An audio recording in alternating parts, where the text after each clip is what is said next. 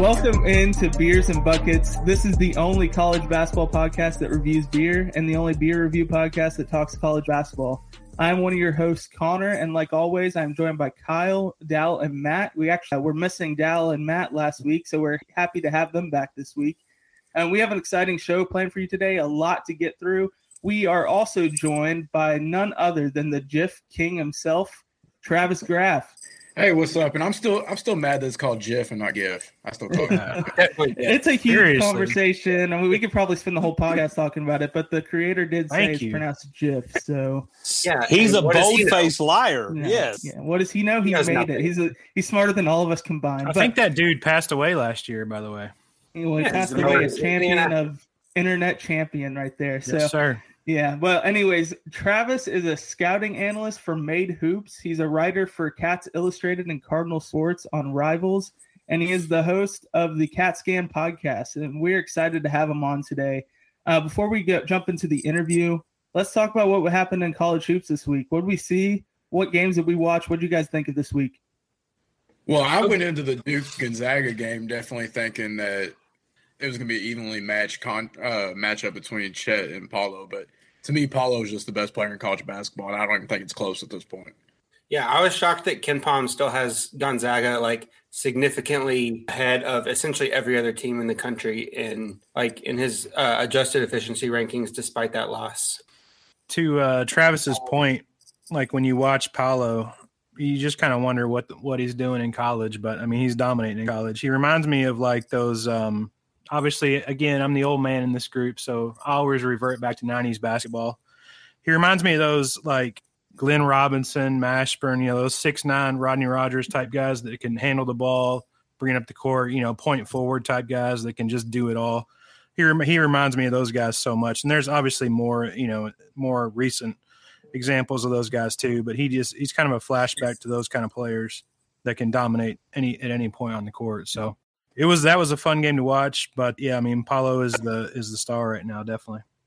Well, and to TG's point up there, you know, Paolo Banchero is clearly number one. I uh, from a one day one, I thought it was going to be Chet, uh, but it's just proven to me the game's getting further and further away from the NBA game. And even though I think Chet could have more of a KD game in the pros, colleges the college game just isn't prepared for him to completely do that. Like he can't completely dedicate to the wing or bringing the ball up and.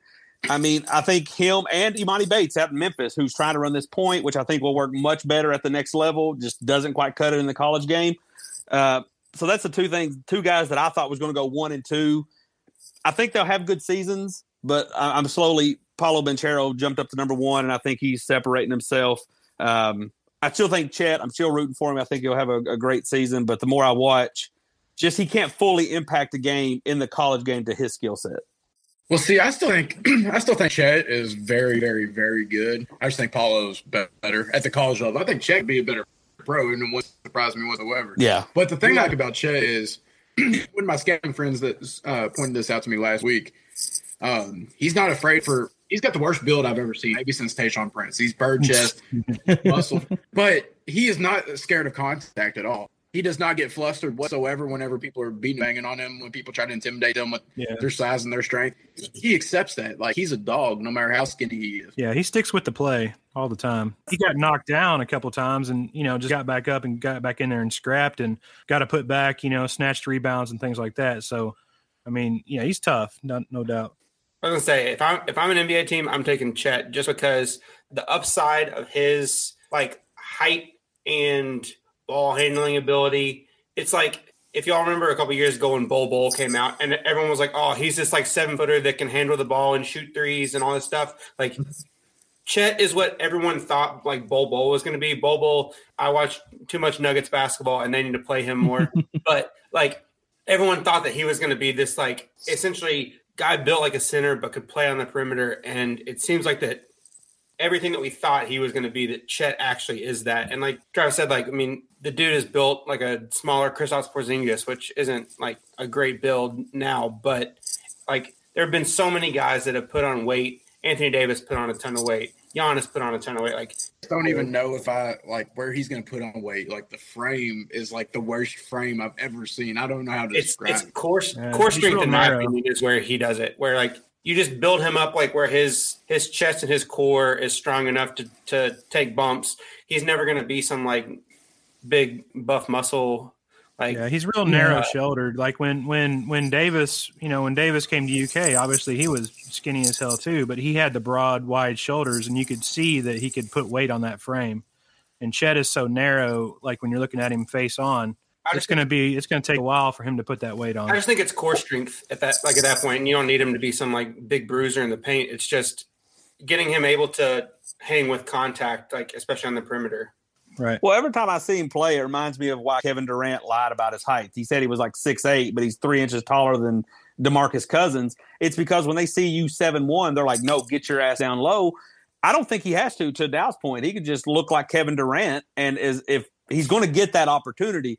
And to what Travis was saying about his confidence, I know that that video of him crossing up Steph Curry's been running to the ground. I'm not even talking about the skill set, just the confidence it takes to do that to an MVP when most other people are like, "Hey, can I just get your autograph?" And he's trying to shake this guy up at what 16 at the time. That just comes with a, a, a psychological confidence and nuance that a lot of kids don't have, especially at that weight. I mean, we seen at the Duke game, Damian Collins. He looked he looked like a kid out there, He- and he played what two minutes.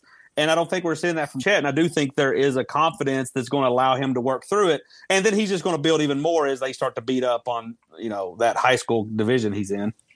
Chet, I, I really am high on him now, at more than I was at the start of the season because I, have seen more of him play now. Like you can't really see what would happen as it translates to the next level. Now that I've seen a few games in at the at the college level, I'm higher on him than I was before because he has really good basketball IQ. He has the confidence, like you said, Matt. Um, all it takes is for him to put on weight, put on some strength, whatever, and that will come in the in the league. I don't think we'll see it in this season, but it's going to get there. So. Uh, but yeah, that was a fun game, like all around, great game. There was a couple of other upsets, like Iona beating Bama. That was a really good game. Uh, what other games did you guys watch this week? I watched the end of Kansas and Dayton. Just, uh, I mean, I- it's one of those ones where I, as much as I like the upsets, I hate when the upsets are teams we're going to play. I want every team we play to be high ranked as possible because it's a win win. And I know this ain't about us and this ain't a Kentucky podcast, so whatever, sue me. But I, I hate saying that the Kansas lost to what you said, Bama lost. But I mean, I watched the end of that. Bill Self just likes to lose the teams that you, he definitely shouldn't lose to. Is Rick Pitino going to get a, a, another legitimate job? Because I mean, look what he's doing at Iona. I mean, I was listening to the radio. I've, I've been listening to Louisville Tears all day on the radio, and there's like, what a wild ride it'd be if uh, the AD got the job at Miami and brought Rick Pitino and Bobby Petrino. That would be wild down there on South Beach. But just what he does, you can make all the jokes you want about what he did at Louisville, but his ability to coach, it, it just baffles me every time because you think he's eventually just going to run out of gas, but he doesn't. Now that he's gone from Louisville, like I said, I could openly root for Rick Pitino. It's easy for me to do that now. So I think Rick Pitino is a top five college coach of all time, and I think he'd be minimum top three, probably pushing top two or maybe one if he had never left Kentucky. I yeah, I think somebody that. tweeted out this week. I saw somebody tweet out that um, you know Rick would probably, if he hadn't left in '97, he he would probably him and Kay would be basically tied for wins or something like that all time, and it's probably the truth. I mean, he would have had the Camelot thing that he's he talked about. You know, he talked about leaving it forever. He always brings that word up, and I think he would have. I think you're right, Travis. He would be, you know, probably one of the top two or three coaches all time, definitely. I have multiple He'd have, people. more, he'd have more than one title at least. Yeah, Yeah. He only has one now. So I have multiple people that know Rick personally that have told me, and they don't know each other. So this is coming from like two different spectrums that have said that Rick has told them that he wishes he had never left Kentucky. That that was the biggest mistake of his life. Yeah. of course, I believe it. you know, if he, he he tells, you know, you never really know what to believe what comes out of Rick's mouth, but if they're telling, if he tells personal friends that, you know, usually that's pretty solid. So he's there's always a lot of regret there, and he tries to play it off like there isn't in the public, you know, and things like that. But you know, there has to be. Oh, you know it ate him up whenever uh, Kentucky fans like Cal more than him because he was always the whenever Tubby and Billy G were here. It's like, oh, I wish we'd get back to the Rick days, and then Right. Calipari comes, and then now he's the new cool toy, and Right. Right. two sides of the same coin. All right, let's jump into the interview now, uh, Travis, if you don't mind. We're gonna we're gonna ask you a few questions. We can take a little bit of time here just to get to know you, get to know what you do, and so our listeners can also give you a follow and everything like that. So, uh, Matt, why don't you go ahead and kick us off with our random ass question of the week? Rack City, Well, you know- you call it? you know, I pride myself on asking the hard questions, asking the important questions, asking the ones that the fans they they just dying to know. So we're coming in hot and heavy. We got to know.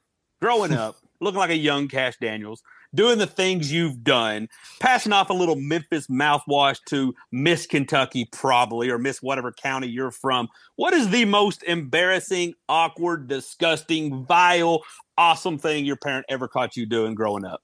Do we have to keep this PG? Uh, please Uh, don't keep it X. Like if you yeah. have pictures, please upload them. I mean, I mean, I had my parents walking in on me doing the nasty one time when I was in like eighth or ninth grade. So that was it was like one of my first times. That- that so when you say do when, follow up, when you say doing a nasty, was it the act or was she like a total four? oh, Or was like- she a five, if you know what I mean? no, she she was like a seven. There you go. Nice. A Kentucky Long seven. distance What fist that? What does that translate to? A Florida seven? Uh, that's like a solid three. I mean, how, how old were you? Oh, three in Florida. I mean, it depends on how old he was. If he was like fifteen, Bull- that might be County- a one. Bullitt County Said seven- eighth or ninth Bullitt grade, so- Seven is a normal like two anywhere else. So that's Yeah, Bullitt County seven. She might have just been breathing. oh man, we just lost all our listeners in Bullet County. Oh, they know what's up. no, none of us have service out here anyway, so it's fine. oh man. Okay, so moving on from that, I guess if you're ready to, if we're if we're able to, Travis. So we're beers and buckets, obviously. So Mhm. I, I can't remember. So you don't drink currently, or So I just recently started drinking again. I used to be a Okay. drinker. I think Right. there's a difference between being a drinker and somebody that drinks on occasion. Let's put it this way: like I was never alcoholic, never had drinking problems or anything. I started having some Uh-huh. mental health problems right? back earlier this year. So I just ever since that, whenever that happened, uh, it kind of just scared me a little bit. So I like being in my right frame of mind. Uh, Mm-hmm. okay, I got so you. just didn't touch alcohol for the longest time. Was scared of it, and Right. then like I used to like drink at home on the weekends, so, like playing video games, watching games. Now it's just a special occasion, Thanksgiving get-togethers. Uh, Mm-hmm. Yeah, drink at the UKU Vail game this past weekend, but no. So I so I drink now, but I'm not the beer guzzler that once was. No. Right, right. Yeah, I, I I know what you're saying. I'm pretty much the same way. You know, just mostly just social, maybe at a dinner or something like that with Yeah. friends or whatever. And I've kind of expanded too. I'll I'll, I'll do some wine and stuff like that. You know, trying to be all sophisticated and everything. So, but anyways, this is beers and buckets. When you are in those situations, what kind what beer do you like to grab? You know, that you enjoy. That's just kind of uh, your kind of go to beer. Uh, honestly, Bud Light could sponsor me. I don't. All think, right, Yeah, I don't think. Matt's gonna be a big Matt fan of that, right? The bo- Cold beer. That's all. Hey, Cold that's, beer. Amer- that's all. Hey, you Bud need. Light. Hey, but if it's not Bud Light, then it's something else. Cold Light and domestic. I mean, Okay. Coors Light, Miller Light, uh, Busch Beer Light, thirty. Yeah, Ham. I've never been a Bud. You know what's up? I've never been a Bud heavy, a Budweiser guy. I've always been a Bud Light guy. yeah. That's always been my. Let me ask you this question. This wasn't the one that we had written down, but what is the worst beer you've ever had? Ooh, Probably anything since we it was started long the show. time. It was a long time ago, but I remember I had one of these at Keeneland, and it was the worst thing ever. And it was Cougar Bait. Really, country boy. I didn't. I didn't like it. But see, I'm not an IPA guy. Like, I have to be real. My guy. I have to be really messed up to want to drink an IPA. Like, I want to enjoy what I'm drinking and not act like I enjoy like I'm drinking. What is your favorite sports teams? I mean, I think we all can connect the Kentucky dots there. Uh, but are there what other teams you got? I mean, like give us anything, pros, whatever. All right, let's uh let's move on. Uh, what is your I mean, I don't really. I used to. Whenever I grew up, I was a diehard Colts fan. Whenever they had uh, uh, Marvin Harrison, Reggie Wayne, Peyton Manning, Edgerrin James, all of them. And then really, I just ever since then, I really just kept up with teams that I was fan of. Uh, certain players, like former UK players, certain players I like. I'm a big Lamar Jackson guy. Lamar Jackson is my favorite college football player of all time. But so my wife's a diehard Ravens fan. The year before he got drafted, we started watching. We were like, because my wife is a diehard Louisville fan. So uh, the year before that, we were watching Hard Knocks, and the Browns were on there, and we decided like, hey, we need to like they got a lot of young talent. We need to find a team that we want to mutually root for. So then it was the Browns, and then he goes to a division rival the next year in the draft. Sorry that your wife is a diehard Louisville fan, but uh, we'll uh, Offended. we'll, we'll keep you in our prayers for that. Hey, I will say, I will say, I will say this. I've always said because I went on dates with people uh, with girls back in the day that were quote UK fans. I had to explain everything to them. That's the worst. I'd rather you know nothing about sports. Well, So Kelsey see- knows her stuff, right? Oh, Kelsey watches as much, if not more, sports than Yeah, me. We'll sit up and watch good. West Coast basketball games. It'll be like San Jose State versus Furman or something like that. We'll watch it, be into it, and then That's same thing with uh, football, baseball. Yeah, so That's awesome. That's great. No, I'm just giving Kelsey a hard time. So I don't know her, but uh, you know, if she ever talks crap about me, I probably deserve it. Walk us through the process of recruiting. Like, when do you start following a recruit? At one point, do you log your crystal ball? Like, give us a rundown of the process of that. Like, if there was a, you know, John basketball, like, you know, give us the rundown of John basketball's recruitment. Um, I mean, it really now since I work for Made Hoops, Made Hoops is a lot of middle school stuff, and it's pretty much all the EYBL teams play in our middle school stuff. So it's the top kids all throughout. So we get to be really familiar with them and their people from sixth grade on, sometimes fifth grade. So then we'll keep track of them all throughout their high school career, and just really form relationships. And each, I mean, not there's no two recruitments that are the same. There's there's one recruitment that's already a done deal for Kentucky that's been a done deal that Kentucky's about to land him within the next couple weeks. And then there's some that want to play it cl- close to the vest. But really, what I do is just I know who to talk to and when to talk to them. Um, I can talk to people around the Kentucky program. Um, some of them will give me a lot of information, but mostly it comes from the high school kids. But see, a lot of people with the made hoops with the scouting service, a lot of people don't know that I talk to a lot of coaches across the country. It's not, I don't just write for UK or I don't just help recruit with UK stuff, but I'll um like I have coaches call me from I had a rival school coach call me today, try to figure out some things about some kids. So it's pretty much just a give and take of like information. Like if they give me information or if I give them information, they give me information. That's something that I really pride myself on because there's a lot of people in this industry that, that can't give anything in return. Mhm. I really try to help out as many people as I can, especially the guys that are uh, subscribed to our Made Hoop scouting service. And I mean, what in terms of future cast, I really don't put anything in until I'm really confident or have a really good source on something. Um, it has to come from either the school that the school's coach that it's directly tied to, and I know that they're not being overconfident about it for no reason, or somebody close to the recruit that it's like I've formed a really close relationship with, or sometimes the recruits with themselves.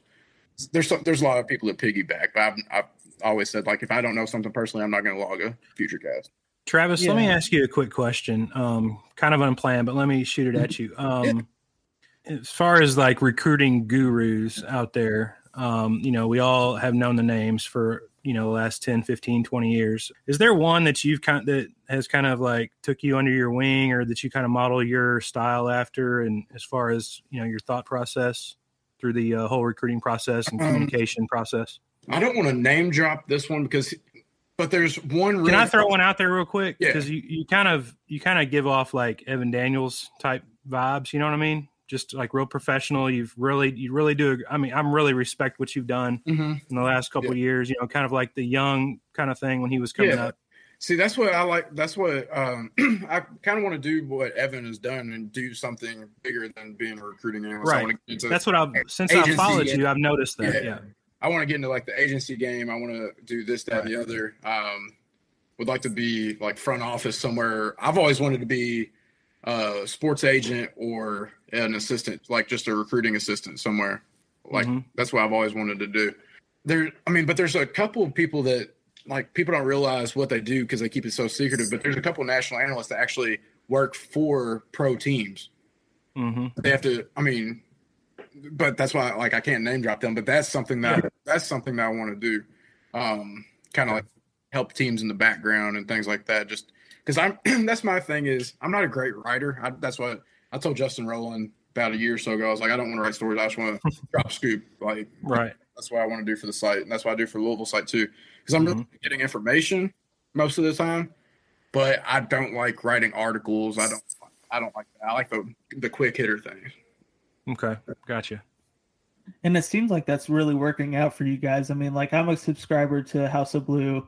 I, I always get so excited when I see your little icon on there and the red dot that says basketball or whatever. So, um, I mean, I've been following, I've been following you on Twitter now for like maybe two, three years. I think I started listening to you on Sources Say, and so it's been cool to see your uh, your career kind of develop and you know and flow um, just from that. So that's been really awesome. So I know like back in August, you put on a uh, made hoops Midwest camp for classes 2022, 23, mm-hmm. 24.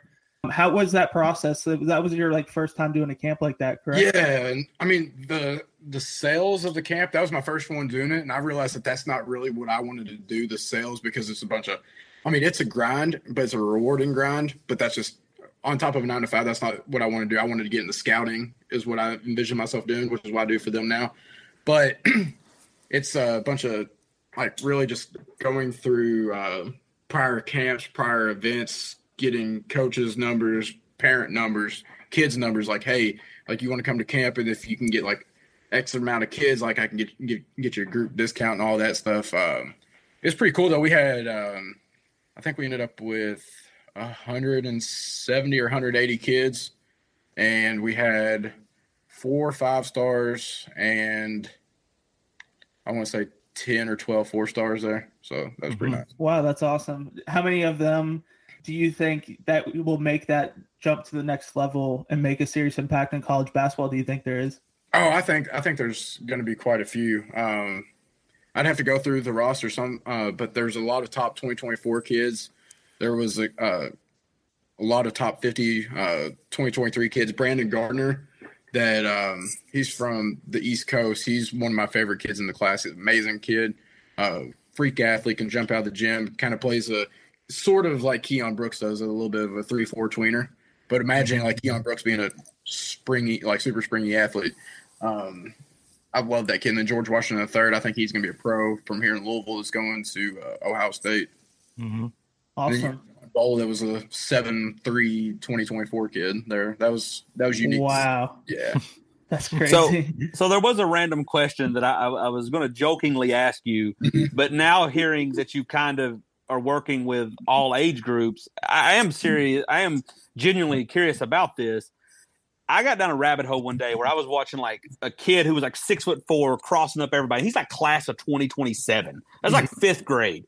Mm-hmm. So realistically, people our age or, or people in their mid 20s who maybe play at the local Y, how far, how late in the class would you have to go before we could beat one of these elite kids one on one? Are we like talking like class of 2030? Because like these kids are in class of 2028, they're still six foot tall. They're still five foot ten. They're still dunking. So like when you hear, because you always hear people talk about like, oh, I could beat Devin Askew. We, yeah. you don't listen to the show, trust me. Yeah. But um, like seriously, like if I play the if I played the number one kid in the class of 2030, do I even stand a chance? I, I don't know how good you are, but I know how good the top, the top 2020 or uh, 2030 is. So uh, that's what I'm saying. Like, I mean, how but, good I mean, I, I mean, uh, above average YMCA men's league player that's like one the that wins the 110% award would be the 20, uh, 2030 kid. Hmm. But, but even that's crazy because that's still what like nine like, I mean, I mean, he's like yeah. nine years old. But, but the mean, fact that he's that good of a baller. Freaks now. You get some freaks now, and then also you got some kids that are holdbacks. And I mean, middle school though, there's some middle school kids that'll just whoop your ass. It's it's crazy to see. It's crazy to see, but uh no, it you have to go back a while to be able to find a class of like the top kid in the class that I could beat in a game of basketball. Because when I saw this is a number one kid like the class of 2027 or 2028, and he almost dunked. Yeah. Like, and I mean, and he he was crawl law and yeah. lanky, and I was like, damn, these kids are just awesome. Well, see, the thing about those kids is a lot of the ones that peak early like that, for every one, I mean, EJ Montgomery is the best player in, in the country, sixth, seventh, eighth grade. Um. I mean, he kind of he kind of rode out the ranking, but he peaked um, Chris Livingston's the same way. We're going to see how that comes out. I think he's going to be much better than EJ. So when you bring when you bring that up, that that whole idea right there, that concept, what is your opinion of Emoni Bates? Uh, doesn't need to play point guard. Mm-hmm. Um, I don't think it's good for his development. My thing is, I think he has all the tools, but I think that some people around him messed up his development um, and focused too much on a couple of areas instead of his all around game.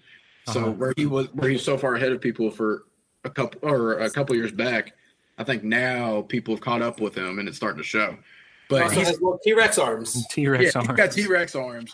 Was But that was thing it, is- were those numbers real? Like those those combine Memphis combine numbers, like a twenty four inch vertical or something or whatever it was. I, I don't know. Dude, the vert thing was the thing that scared me the most because if you look at the, it, like the NFL combine, like he would have been like 60th percentile among like offensive linemen that are like It just it was just was more than him. I don't know. It just didn't make any. It still didn't make any sense to me. I still really don't believe it. But yeah, I mean, so- that's also coming off of summer. That was like Memphis's pro day, correct? right. Yeah, Yeah. So like, I mean, Kentucky tends to favor the you know the over on that and just be like, oh yeah, this guy's seven foot one with a seven foot five wingspan, which is definitely not true. Um, maybe like Memphis just screwed up. I think there's a lot that will go into it. By the time you know the draft comes around and they're doing things for that, that it'll be fine. yeah. I mean, it'll be interesting to see what happens to him long term. You know, kind of a case study. You know- definitely. The uh, what's his name? Uh, I call him Wimby, the foreign prospect. Victor Wembanyama or Wembanyama? He is what people thought Emoni Bates was going to be. He might be the a better draft prospect at this age than LeBron was. It's it's crazy. And he, he called out on the under nineteen league in FIBA this uh, this summer. Yeah, he's Is he the one from France? yeah, he's Yeah. the best shot Yeah. blocking prospect I've ever seen. That's wild considering you've seen Anthony Davis. yeah, He's, But he's the Anthony best foreign. what seven four or whatever he is. Yeah. he's He's the best ridiculous. international prospect, like maybe ever. And Luka Doncic is pretty solid at the game of basketball. Yeah. Yeah, We actually talked about this our first episode with uh, I think it wa- who was it? Kyle Lee Dort. Was that who it was? Like three Yeah. years ago, he was like the number five player in the country, and then he fell to hundred. When you're Mhm. recruiting these, even freshmen in high school, how hard is it to get a good sense uh, uh, for a center? Because for, for a center, I don't know how to pronounce that so weird, but like in eighth grade, a center might be six foot seven, but if he Yeah. never grows another inch, but he plays post his whole life, you don't want a six foot seven, you know, guy that just plays post. So, Well, see- like, how hard is that to judge? Well, see, I know that from a lesser extent uh, firsthand because whenever I was in middle school, I was one of the top players in the state of Kentucky. I was this height in seventh grade. I was six one, so I never developed wing skills. I was always the big guy, and then I stopped growing in high school and had to play in the wing. And it was just like I don't know how to dribble. I don't know how to do anything. So, kind of to a lesser Right. extent, like I understand the pain, but that's why I don't think that you offer big so early, unless it's just a surefire thing. Yeah. Uh, which I mean, everybody knew Jalen Duren was going to be like that whenever he was seventh, eighth grade. But I like the late bloomers. I love late bloomers more than I do the guys that have been kind of at the top of the whole class. Travis, is there anything else you want to plug? Any uh maybe like little hot leads you got on any recruits or anything before? You don't have to say right name drop or anything. Just what to watch for nationwide, Kentucky, Louisville, any any team that you you want to get some fans hype for. Uh, like I said, look out for a 20, uh, 2023 commit. Should happen within the next, next couple weeks. I'll have a nice. You mean you mean Wednesday? Wagner. Nah, Is his is his name Bob? We're Yeah. not we're not going to try and squeeze it out of you. We're not going to do that to you. All right. Well, thank you again for coming on and uh, doing this interview. We appreciate it again. Go ahead and tell us where we could follow your work, where we could find you on Twitter, Instagram, anything like that, and anything you want to shout out there. Yeah, so you can uh, you can find my work alongside a bunch of other uh, cool people that I work with, and the greatest uh, message board community you'll find over at House of Blue on Cats Illustrated. We got a super cheap deal going on right now. I think it's like twenty bucks for a year or something like that. Um, Not a busy time at all for you all either. Oh no, no. Between the transfer portal, basketball recruiting, yeah, no way. Um, Coaching carousel. yeah. uh, you can find me on Twitter at Travis Graff underscore because the one guy that is at Travis Graff is being a meanie and won't let me have his handle, and he hasn't been on there in like four years. And um, yeah, that's that's it really. So and then Cat Scan, uh, at, uh, listen to our uh, Cat Scan podcast on all podcast networks. So we've had Dow on there before. He was a good guest. So I, I came on to talk Olivier Sarr, which didn't really pan out. Uh, yeah, but- we all missed on that. Yeah. yeah, yeah. Well, I appreciate it, man. Thank you. All right, Thanks man. a lot, Travis. If you haven't heard about Anchor by Spotify, It's the easiest way to make a podcast, with everything you need all in one place. Let me explain. Anchor has the tools that allow you to record and edit your podcast right from your phone or computer.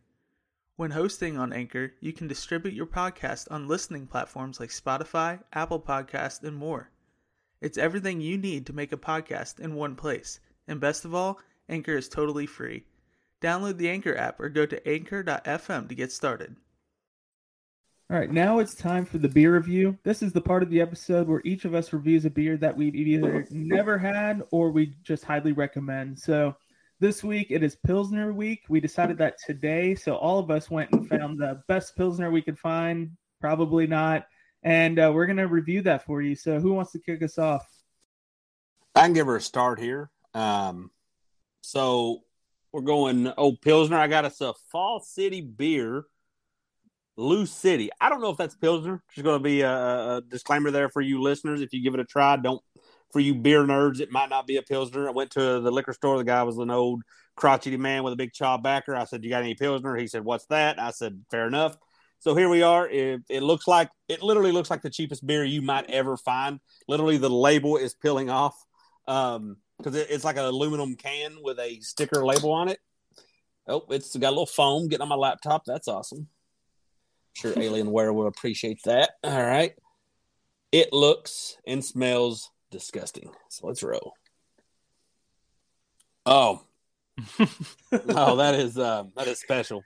That is beer 30. If you've ever tried beer 30 for people who you know, I don't know, maybe had like a 15 cent budget in college. oh, it takes me back. It takes me back to some bad decisions. Hey, starting with that beer. Um, so yeah, I'd say it, you uh, wouldn't drink it again. Oh no, it's bitter. Yeah, that aftertaste. um, you know what? I'm going to stay true to the name, Louisville City here. Uh, it it tastes like what I imagine it's like being a Louisville fan. Just oh man, a lot of hype coming in and really going to let you down. Oh, that goes right through you. Um, for four touchdowns. Um, yeah, that's that's rough, man. That, I don't know what that costs. I buy like I don't know the price of beer really, so I go to the liquor store and I buy one like of these because it's not a Bud Light.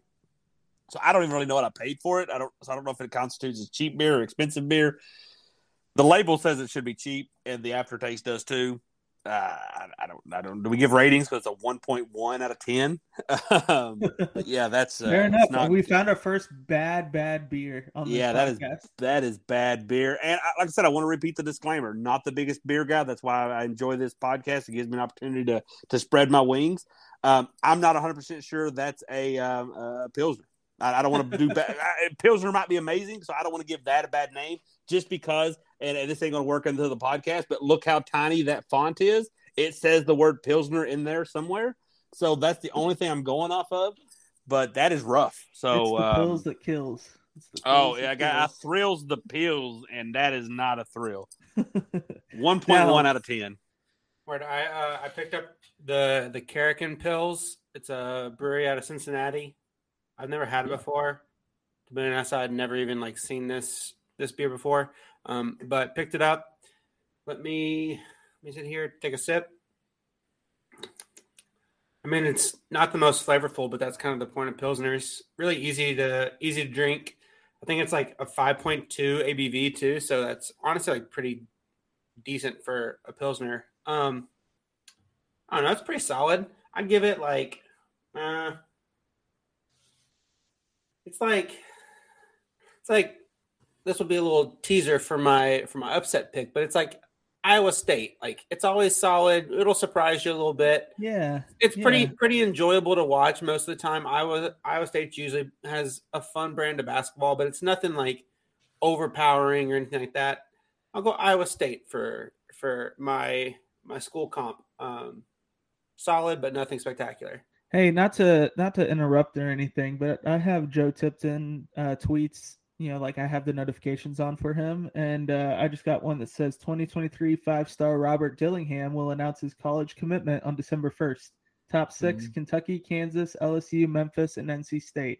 There's uh, Bob. So, oh man, we that timing. Graf could have had it. It's almost like when I said when we were talking to Travis that there's a five star committing on Wednesday that I was like talking about Mhm. a specific human. Yeah, exactly. You called it, buddy. You called it. There's Bob. To be fair, that news came out like earlier in the day. oh yeah, I'm sure. Yeah, I just I when Joe tweets, I I follow. You know, I I look and see. That's fair enough. Yeah, what's your beer, Kyle? Yeah, well, uh, um, so I tried to look for it today. Um, I thought I actually had one at home, but when I got home, I saw that I didn't have one. So I tried to go find one, but couldn't. So, but I did have it um, about six weeks ago at uh, tailgating for the LSU Kentucky football game. So actually at Keeneland before the football game. So I uh, I'm going with this week um, another uh, Cincinnati brewery, Rhinegeist, um, that started up back in 2013. Um, it's located in the over the Rhine area down in downtown Cincinnati. Um, Rhinegeist um, is like a German, basically, they put together German words for uh, ghost of the Rhine. So um, it's really, really awesome brewery downtown in downtown Cincinnati that uh, is really has a really cool uh, tap room and kind of a, a huge open space for and a, a rooftop bar and all that kind of stuff. So really, really cool place to visit. And uh, so I'm going with the Puma Pilsner. It's nice, you know, just like a lot of Pilsners are, just kind of bright and crispy, uh, malty pours with like, you know, just a good golden color. It's actually really, really solid. The IBUs are 40, so this is probably the the hoppiest beer that I have reviewed so far. ABV is 5.2 again. I think that's the same as what Dow had. And uh, just a really, really, it was perfect for tailgating at Keeneland because that day it was kind of hot. Uh, it was like 80 that day at Keeneland. It was, I only had like one or two of them um, that I got. I wish I would have had more because it was a really good beer. It went down, you know, pretty easy. So it's described as being elegant and subtle, a hoppy pilsner, floral aromatics. It's kind of a seasonal uh, deal, so you may not be able to find it until it warms up again. I would, I actually highly recommend it. I think it's it's got pretty good reviews across the board on most of your beer sites. It actually won the gold medal in the 2016 U.S. Open Beer Championship international for international style pilsners. So. Uh, really, really good solid beer. And Rhinegeist overall makes has a really good lineup, a really deep lineup of really good beer. When you talk about elegant and subtle, again, I'm gonna like focus on a college basketball coach. I'm gonna go with uh, Jay Wright at Villanova. I think those are probably the two two of the best adjectives for Jay Wright. He's just he's always you know one of those best dressed coaches, and he has like kind of a subtle demeanor about him. He doesn't even really kind of come off as a basketball coach you know, he just has that kind of demeanor and uh, and style on the sideline, and uh, so that's my comparison in the college basketball world. So, but I highly recommend the Rhinegeist Puma Pilsner.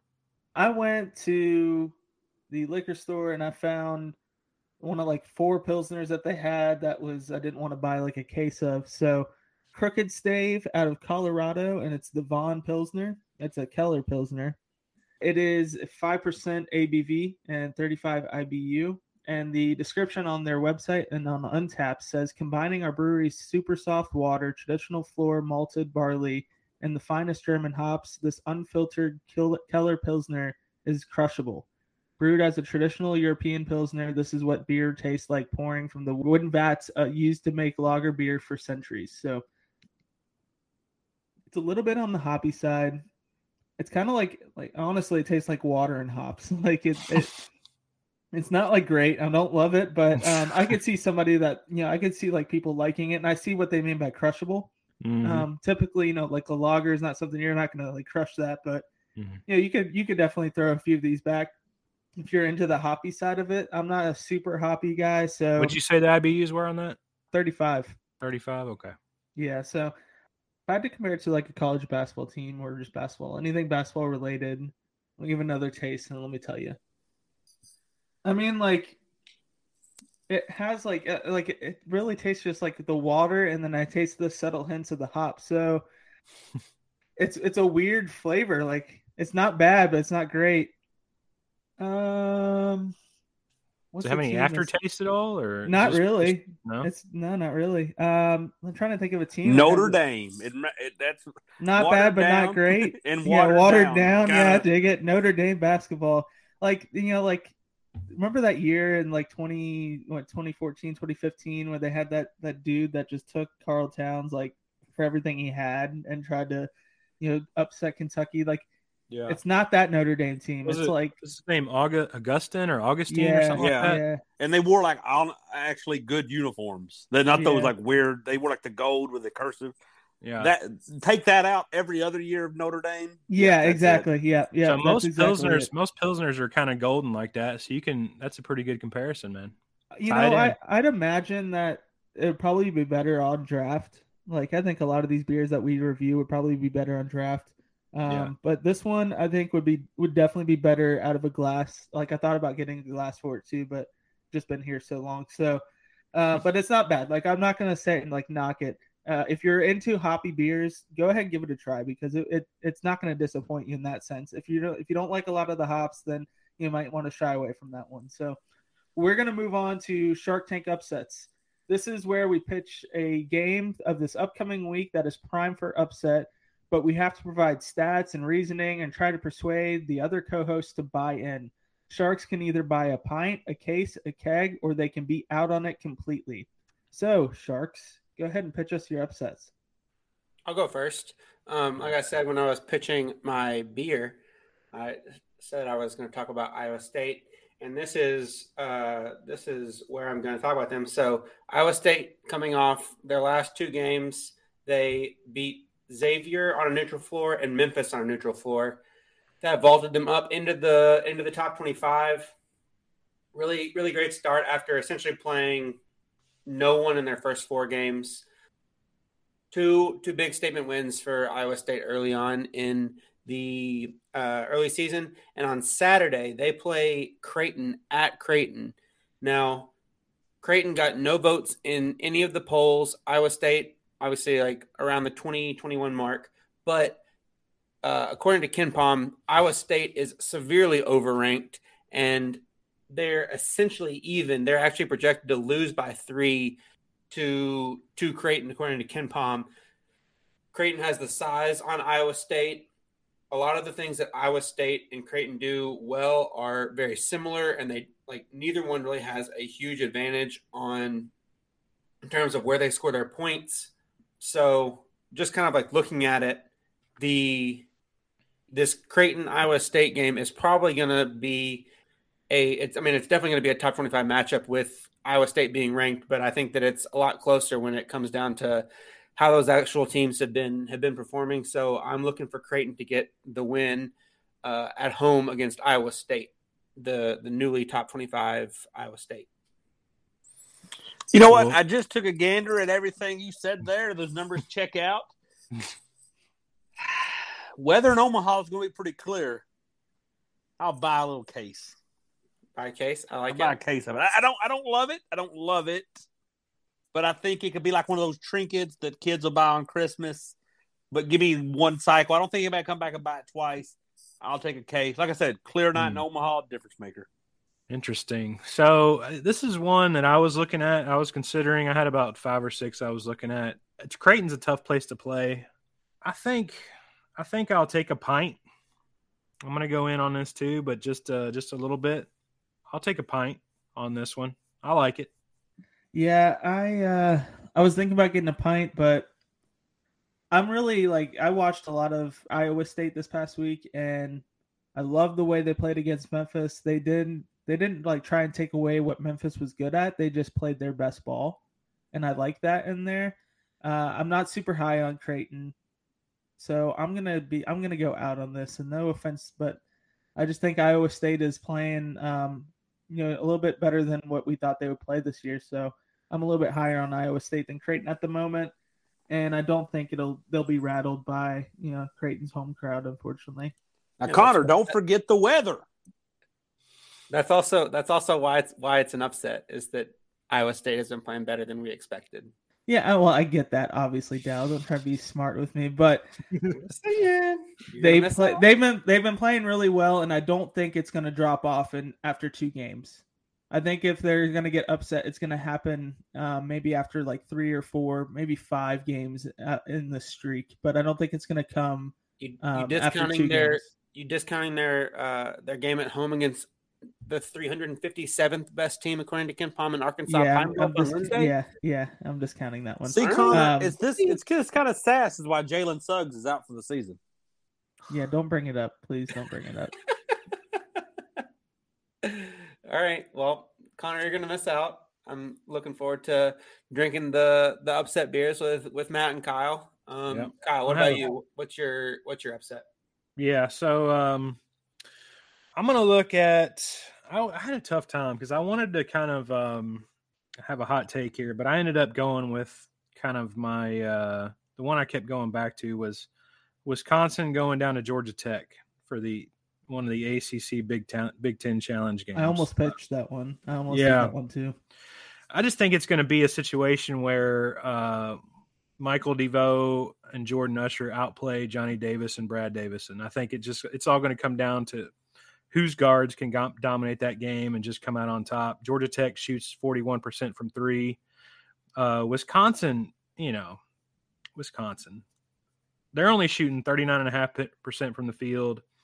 They only average eight and a half assists a game. You know, they're only shooting 20, they're shooting under 29% from three, scoring 68 a game. I just, I think Usher and DeVoe and, and their other, and the other guys are just going to have too much. I think there's going to, they're, you know, I think it's going to be about a 10, 12 point win for Tech. Uh, You know, Wisconsin just doing what, you know, Davison will be flopping all over the place trying to draw charges on DeVoe and stuff like that. But I think as long as they can, you know, stay out of stay out of foul trouble, I think I think DeVoe is going to go for thirty plus, and uh, Usher's going to hit a bunch of threes. I just think Georgia Tech's going to have too much speed and quickness and and scoring ability for Wisconsin to keep up. Uh, so that's what do y'all think? What do y'all think, Sharks? A key to that, a key to that, it has to be if Georgia Tech gets a lead early, they have to keep their foot on the gas because Yeah. Texas A&M totally let up and Wisconsin took back that lead in the first half and never looked back after that. Yeah, So, Georgia Tech has to dictate this this game, the tempo and, and and the pace and things like that, and don't don't let Wisconsin play their 1953 style basketball. yeah. I'll buy um I'll buy a case of this, but I'm not buying a case on a tw- 10 to 12 point lead. I think it'll be closer to like a 4 to 5. All right, I got you. You got it. One time when I was a little kid, me and my cousin was walking down the road and we saw a dog. And my cousin's like, "Oh, look, a dog!" And I said, "Ah, I don't like that dog." And I kept walking. My cousin said, "It's a nice dog." He reached down there and got bit. From that day on, always trust my gut. My gut says Wisconsin wins big. I'm out. That's fair enough. I what did you, Connor? What did you take again? I bought a case. Case. I'll I'll I'll buy a little case. Uh, what if we what if we do a Cyber Monday buy one get one on a case, and then I'll take two cases. Sounds good. Sounds good. I, I approve. You got it. I'll allow You it. got it, Shark. Promo code Cougar. Uh, Right. I I'll do I'll do a buy one get one case if I can get if I can get that deal. Um, Michael DeVoe is like going to be first team All ACC. That dude is a killer. He'll be like the best player in this game, uh, and it's not particularly close in my opinion. Um, I think a lot of it does come down to just if Georgia Tech can hit hit some threes, and if they can keep Wisconsin off the foul line. Wisconsin Yeah. uh, I think is like top five in the country in free throw percentage. So Right. if they can if they can limit the free throws from Wisconsin uh, and yeah, and, and hit some of those threes, which Wisconsin has an awesome defense, but a lot of that is um, you know slowing the pace down, kind of packing it in. They Yeah. are pretty middle of the road in terms of opponent three point percentage this year. So if uh, if Georgia Tech, especially DeVoe, can get, get hot from three, I think that uh, they have a they have a really good chance to win. So I'll do. Yeah, and, and one drawback is, you know, like if some of their guys, if their big guys are shooting, the right guys need to be shooting free throws for Georgia Tech if it's a tight game because Tech only shoots 63.5% from the free throw line. So it may be a game that's decided there if Tech can hit their free throws. Yep. All right, so uh Sharks, I am really high on this. I'm actually not really high on this game at all. Um, but I am pitching to you UCF versus number 21 Auburn. UCF played Oklahoma very well, losing by like I think it was by one, correct, or maybe by three. It was a really close game. Auburn has struggled to close out some of these lesser opponent games or put away these lesser teams for the most part. Um, I mean, they they definitely struggled to close out on UConn, and it bit them in the butt in double overtime. They never really taken a big lead on any of these lesser opponents. For example, in Amalie Arena, U, uh, USF they lost or they won fifty eight to fifty two. I mean, that's a low scoring game. They did beat Syracuse pretty well, uh, but I think that was just uh, Jabari Smith finding his potential and living up to it. UCF's Darin Green Jr. averages 16.4 points per game and shoots 48.6% from three. And that's not like a, you know, three for five type deal. That's like he's shooting at least, uh, I think he shot, or taken at least like 35 shots. Like I said, I'm not super sold on this upset. So if you don't buy in, I totally get it. I'm just saying buy low now because, you know, at the time, you know, the, the game starts and maybe, you know, five minutes into it, you say, oh, UCF actually has a chance uh, that's where I think a lot of the nation will tune in on this upset. But um, no one's going to predict this upset. I think at the moment. Yeah, I couldn't be. I couldn't be more out. Uh, I think Auburn. Yeah, I, I, I, I just looked. I couldn't find a spread on it. Uh, I'll say they win by double digits. So I'm yeah, I'm definitely out. Spread will likely be around nine if you go by uh, KenPom score predictions, which are usually pretty close. Then I say they win by eleven. I am kind of in on this. Yes. Um. So kind of in. Yeah. It's like, is it a shot? Am I, are you just buying a shot um, of it? I'll I'll do a I'll do a six pack. He does that thing where he squishes it. it. around his mouth and spits it back out. yeah, just just a tasting.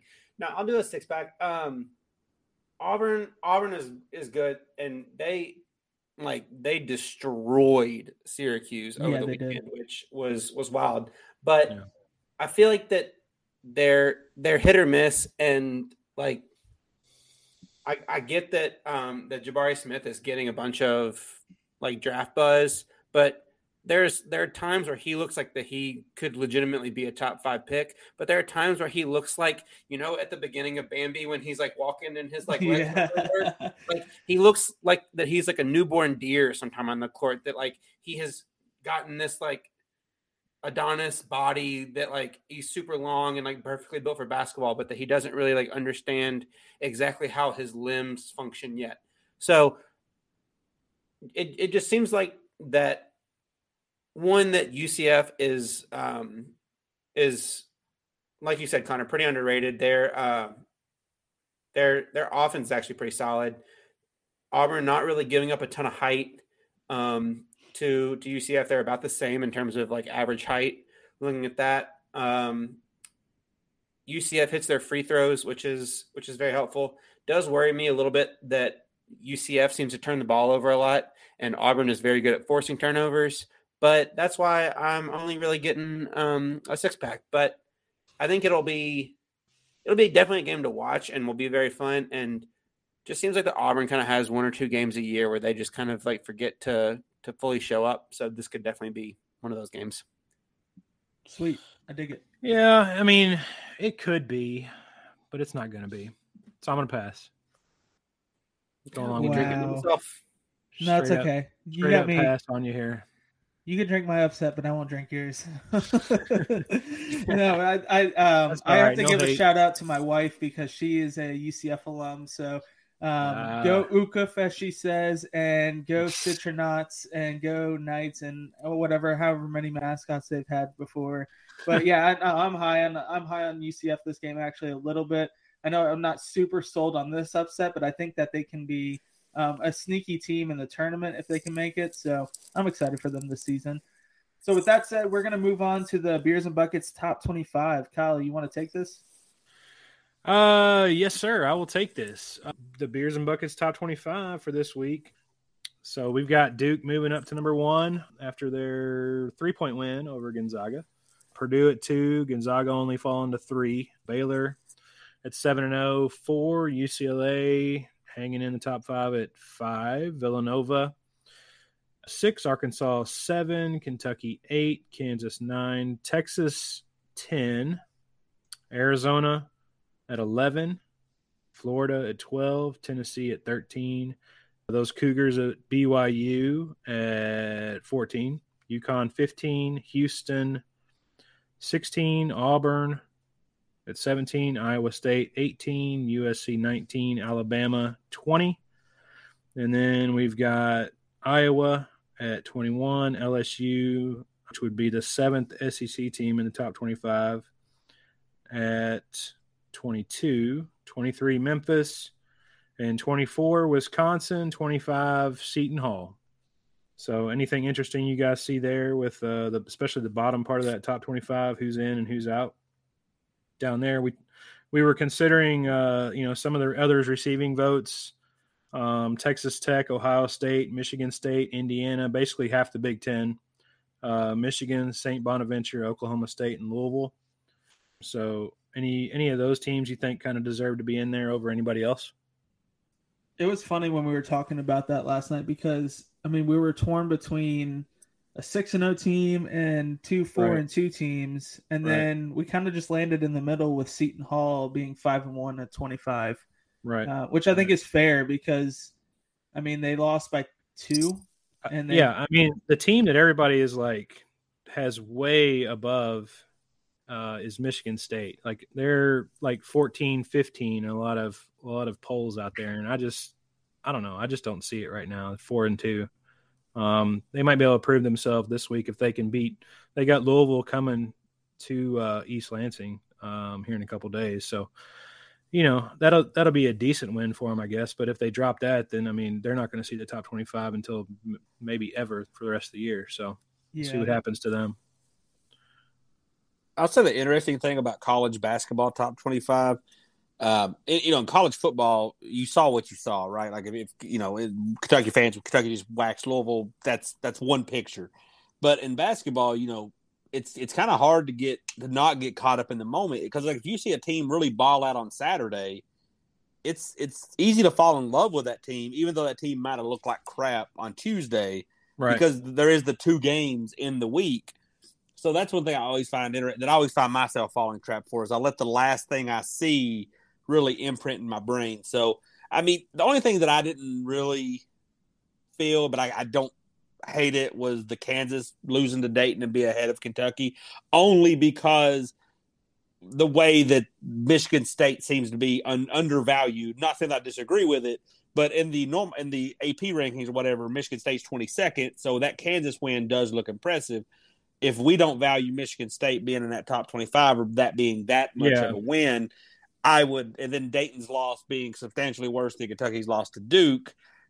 I mean that's that's just Yeah. one spot. I that's guess why we've got yeah. That's why we've got Kansas below Kentucky. I think me. and Oh, is Connor, it? Uh, Connor I that wrong. My bad. Connor That's and my I talked about that. Yeah. yeah. But We I'll- talked about that. We talked about Texas being um, what at nine? We have Texas at nine, correct? Yeah. Texas at ten. Ten. Um, and, And then, then- yeah, Kansas at nine. Yeah. Okay, so Yeah, yeah, yeah. that's I must have so we seen have must we have have on the those two scroll teams there. Um, Texas we have at ten because yeah, they only have the one loss to Gonzaga, but they lost you know pretty handedly to Gonzaga by like twenty. Um, so it wasn't really a close game at all. And then Gonzaga goes and lose to Duke by three. Kentucky lost to Duke by nine. So it's like, how are we going to rank Texas higher than Kentucky? Like it doesn't make sense in that in that case. Um, Arkansas we have higher than Kentucky just because they've they've had some of these closer battles with better games and they you know like uh, better teams and they had that game against Cincinnati and Cincinnati went and blew somebody else out. So Yeah, Um, and Texas is at like seven, you know, seven or six or something like that in some polls, and they were pretty average tonight. Like as we record this, they only beat Sam Houston by 16, and they were pretty, you know, pretty average in that game. So they're still trying to figure themselves out. Yeah, and and like I think they're really on the same level as far and we've talked about this before that they are still figuring out the best lineups, the best schemes, the best sets to run.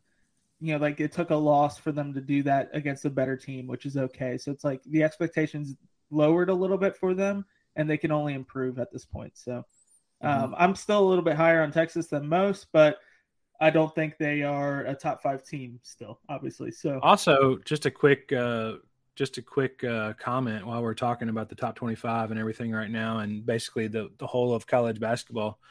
Also, as we record this, Tarleton is only one point down to Gonzaga going into halftime. So that's a pretty Fighting interesting, interesting. Yeah, the fighting Billy G's or the, and then somebody uh, made a joke today. It was like the battle of the, the guys with the DUIs or whatever. well, let's let's go fighting Billy G's and uh, Right. upset upset Gonzaga here to just shake up college Yeah, basketball a little bit. If you're Um, listening to this uh, like later, which you obviously will because we're recording while the game is playing, but if Tarleton does upset Gonzaga, I got dibs on that being my upset pick. And you'll all take it.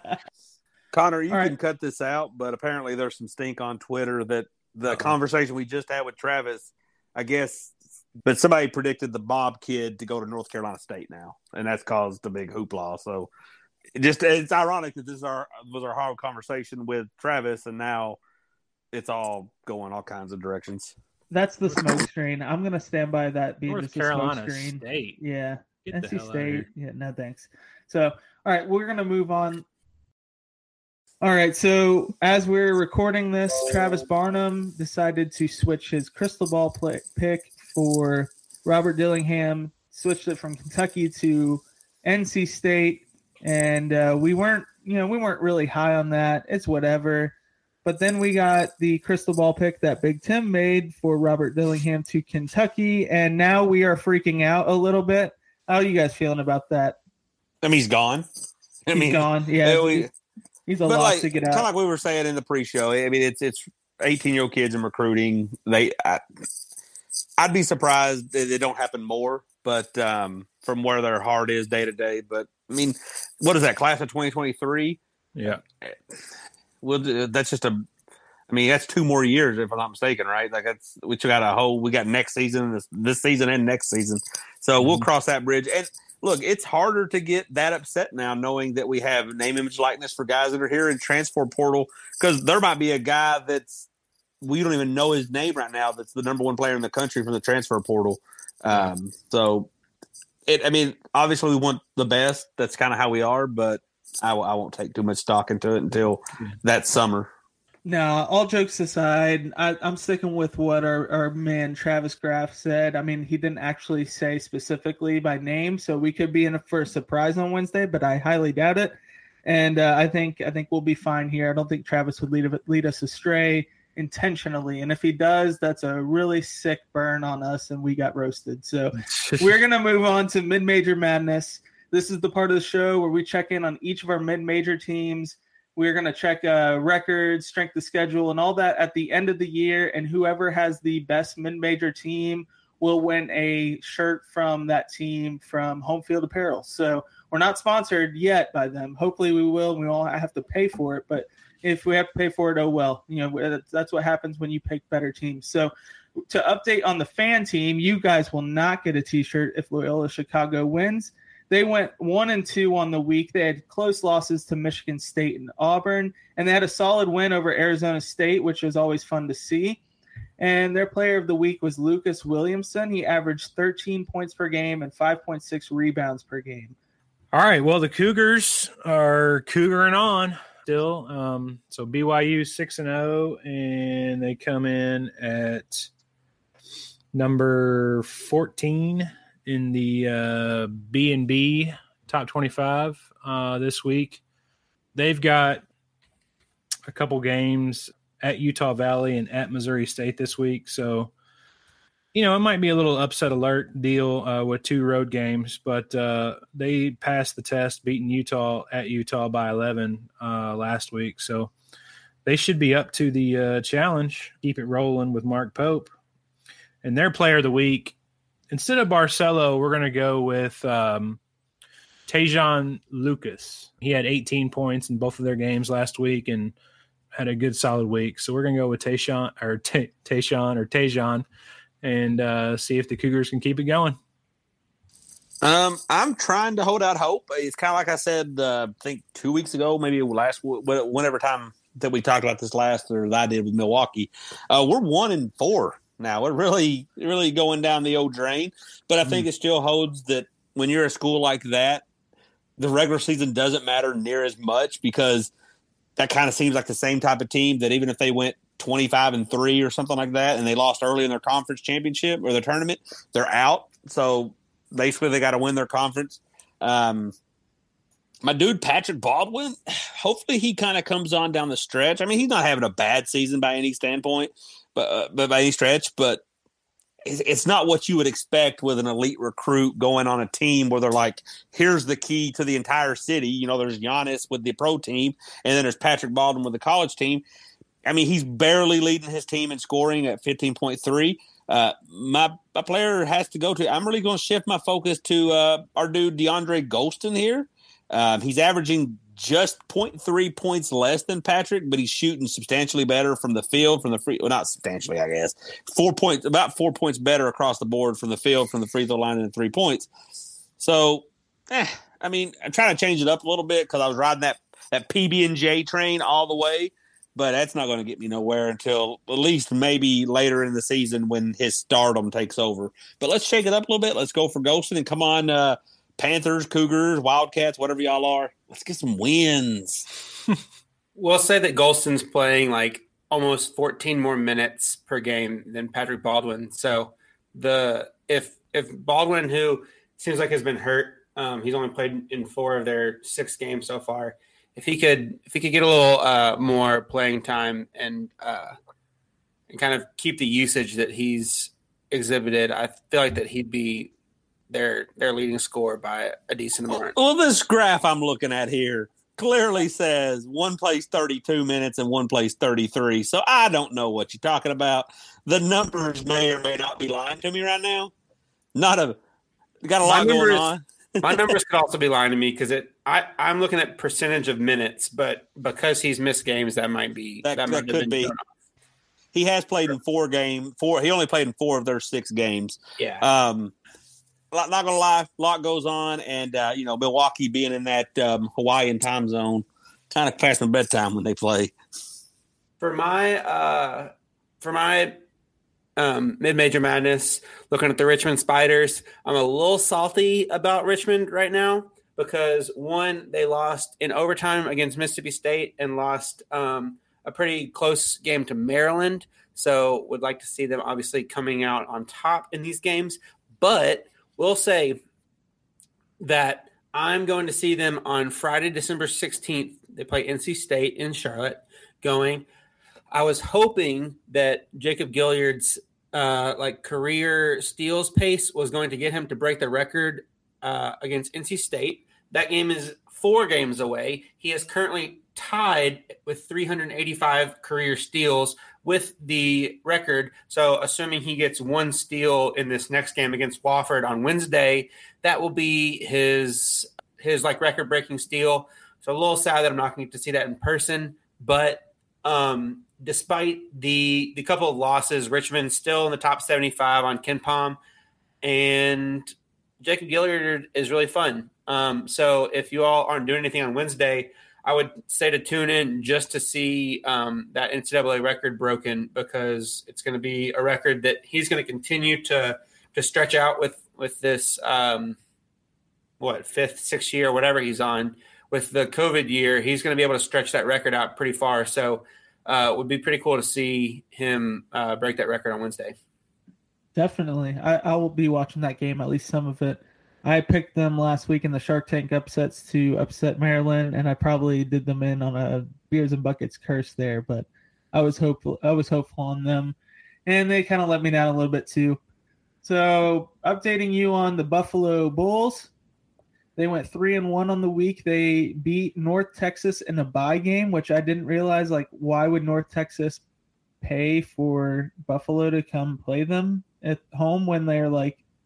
I mean, Buffalo is a significantly better team uh, and program than North Texas, in my opinion. So that was interesting. Jon Rothstein went ahead and was like, "Oh, North Texas lost a, a bye game to Buffalo," and I was like, "This is just all weird. It makes me feel so weird inside." So yeah, they lost, they beat North Texas. They handled Rider and Illinois State, um, but they lost by one to Stephen F. Austin, who has had the uh, knack for upsetting some teams previously, uh, Duke in 2019. So it's not a terrible loss, but it's not a great loss either.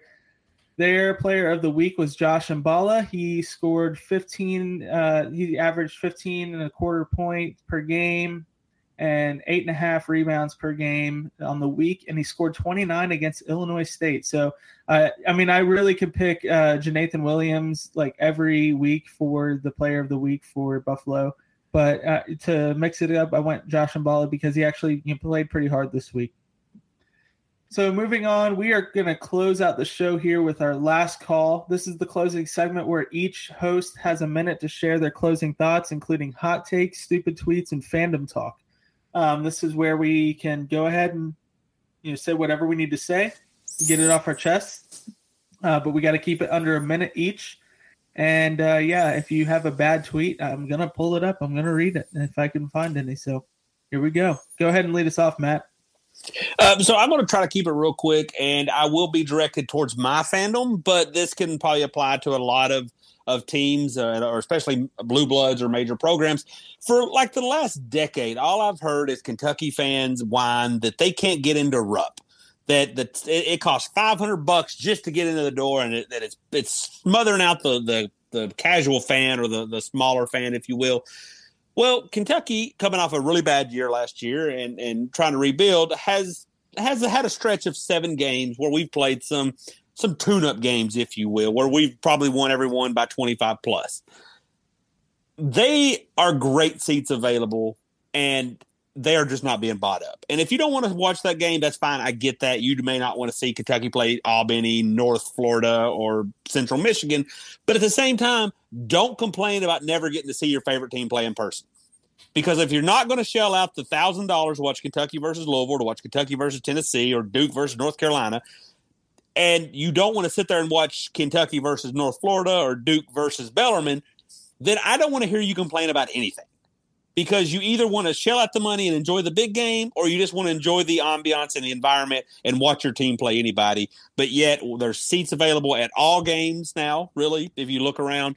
So i i don't know about your fan base. My fan base tired of hearing them complain one way or the other. Either shut up and go and enjoy or shut up and stay home and watch on your flat screen all right, so I'm going to go with uh, this is what I'm going to talk about. I'm going to talk about the return of Dubs 09 to Twitter.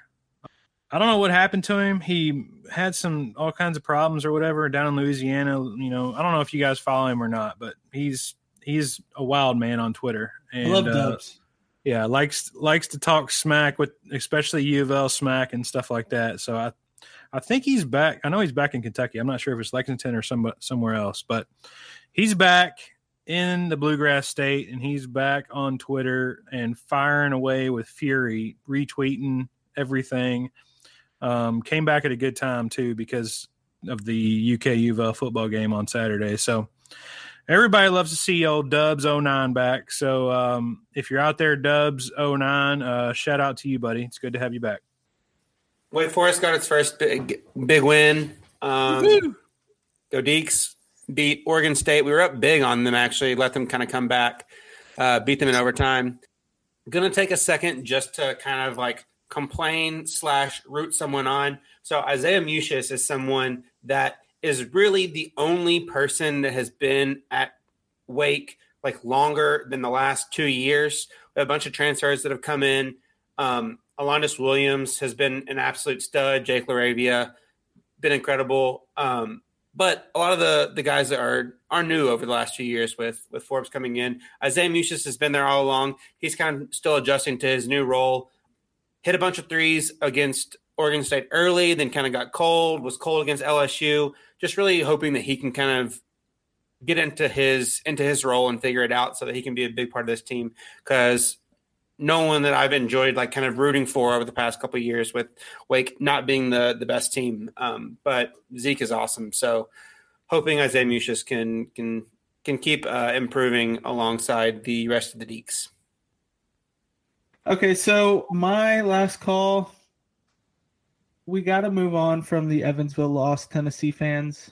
Like, yeah, Kentucky lost to Evans Evansville two years ago, and you're trying to hang that over us as if we haven't beaten uh, better teams this season by like 30 and 40 plus. So, um, if you're gonna if you're gonna call out, you know, teams that Kentucky should beat and they do beat, and you're to call out a loss for a game from two years ago, go ahead and look at your own schedule and how you guys lose in March literally every year. Um, if you even make it to the tournament. So uh, I'm not trying to start beef with volunteer Twitter, but if you're going to come at me, I'm going to come at you right back, buddy. So go ahead and uh, take that L, and uh, we will give you two more this season as a Kentucky fan. So with that said, we are going to finish this podcast. We do have a guest coming on next week. Some parts of the town, he uh, had this office and recruiting podcast um, on some old uh, radio station in Lexington, and uh, he was known as a sports talker. So look for him next week if you can guess who it is, and maybe he won't retweet our episode and give it away. And then, uh, yeah, we'll we'll be excited for that. Uh, go ahead and tell us where we can find your work if you want to do that, fellas. Wait, before we before we do that, um, Connor, remind me when the last time uh, Tennessee made the Final Four was. Oh, trying to yeah. think. Um, I don't. I don't think they have. Anyone? I think, anyone? I don't think they have. Bueller. I mean, Bueller. Many, oh wait, they haven't made a Final Four. Oh, how many Elite Eights do they have? One is the loneliest number. wait, they only have one.